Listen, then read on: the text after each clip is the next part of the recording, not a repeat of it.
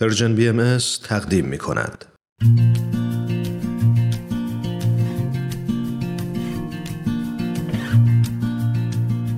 صد پرسش صد پاسخ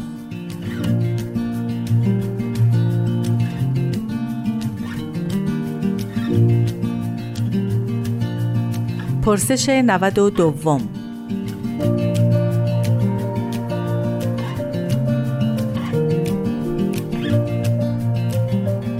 چرا مهمترین اثر باب پیامبر دیانت بابی تفسیر است؟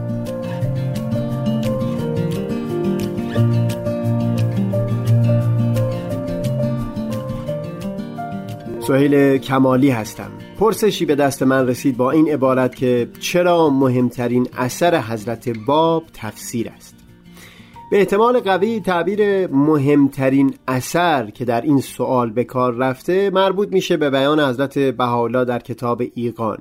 اونجا که اولین اثر نازله از قلم حضرت باب پس از اظهار امر یعنی کتاب قیوم الاسماع رو به عنوان اول و اعظم و اکبر جمیع کتب توصیف کردند این رو می‌دونیم که زمانی که ملا حسین بشرویهی در شیراز حضور حضرت باب مشرف شد. در همون شب اول حضرت باب اولین بخش از همین قیوم الاسما که تفسیر سوره یوسف بود رو نازل فرمودن.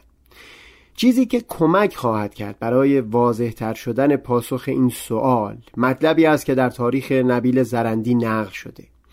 اینکه ملا حسین یک وقتی از استاد خودش سید کازم رشتی درخواست نگاشته شدن تفسیری بر سوره یوسف رو کرده بود. پاسخ سید کازم این بود که این کار از عهده او خارج است و بعد صدور همچو اثری رو منوط به ظهور حضرت موعود و نزول اون از قلم ایشون دونسته بود. در دوران حیات حضرت بهاءالله در پاسخ به فردی که توضیح برخی آیه های کتاب قیوم الاسماء را خواستار شده بود لوحی از قلم فرزند شارع آین بهایی حضرت عبدالبها صادر شد. لوح به زبان عربی هست. منتها میل دارم مضمون چند صفحه از اون رو اینجا به صورت اجمالی در میون بگذارم. بیان می‌فهمند که تفسیر و بیان عنوانی و نشانه و راهنمایی هستند برای ظهور و عیان. اون چیز که عیان شد دیگه نیازمند به بیان نیست.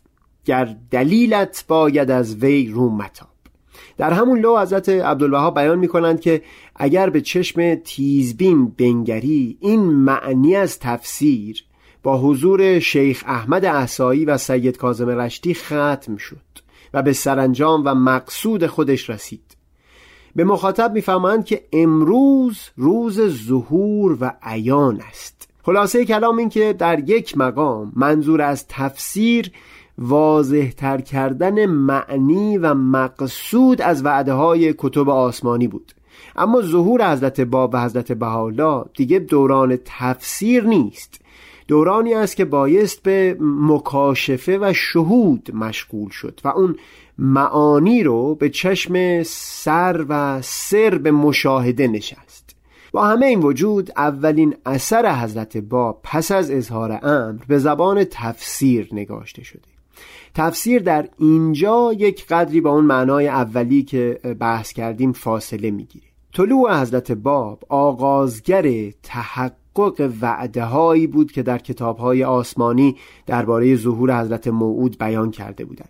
در اینجا تفسیر بیشتر به معنای اون بود که حضرت باب نشون بدن داستان یوسف چگونه در ظهور خودشون محقق شده و هم خبر میدن که چگونه بنا هست در آینده لباس تحقق به خود بپوشونه. این نکته رو دکتر نادر سعیدی در کتاب جامعی که در خصوص آثار حضرت باب به زبان انگلیسی تعلیف کردن به خوبی توضیح دادن در اونجا بیان می‌کنن که اگر در سوره یوسف دقت کنیم می‌بینیم که محور این داستان رؤیایی هست که یوسف دیده و بقیه مسیری است که در نوردیده میشه تا اون رؤیا لباس تحقق به خود بپوشونه و صورت ظاهری به خود بگیره. در پایان داستان یوسف به پدرش میگه که این تعبیر همون رؤیاست که در خردسالی با تو گفتم. حضرت باب هم در قیوم الاسما اساس رو بر همین گذاشتن. اونجا هم صحبت از رؤیایی می‌کنن و سعی دارن در بخش های مختلف این اثر نشون بدن که چه مسیری طی خواهد شد تا این رؤیا در عالم انسانی به ظاهر محقق بشه. به عنوان مثال اونجا که در داستان یوسف به برادران گفته میشه که بخشوده شدن یعنی اونجایی که برادرها به خوبی یوسف رو اونگونه که هست شناختن و شایسته ستایش یافتن او رو در اون بخش حضرت باب این برادران رو نمادی از حروف حی می‌دونن. اولین کسانی که به حضرت باب ایمان آوردن و بنا بود تا ایشون رو به دیگران بشناسونن. جالب اون شبی که نگاشتن قیوم الاسما شروع شد هنوز حروف حی حضرت باب رو نمیشناختن و لذا داستان یوسف و این انتظار برای تحقق اون رؤیا از همون شب اظهار امر آغاز شده بود.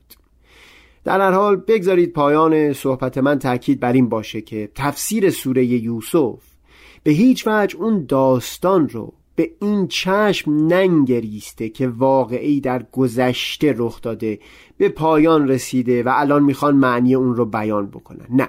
داستان یوسف اونگونه که در قیوم الاسما می‌خونیم درست در همون شب اظهار امر حضرت باب آغاز شد. و همین امروز که من مشغول این صحبت هستم همچنان از پاره لحاظها ما در میانه داستان هستیم.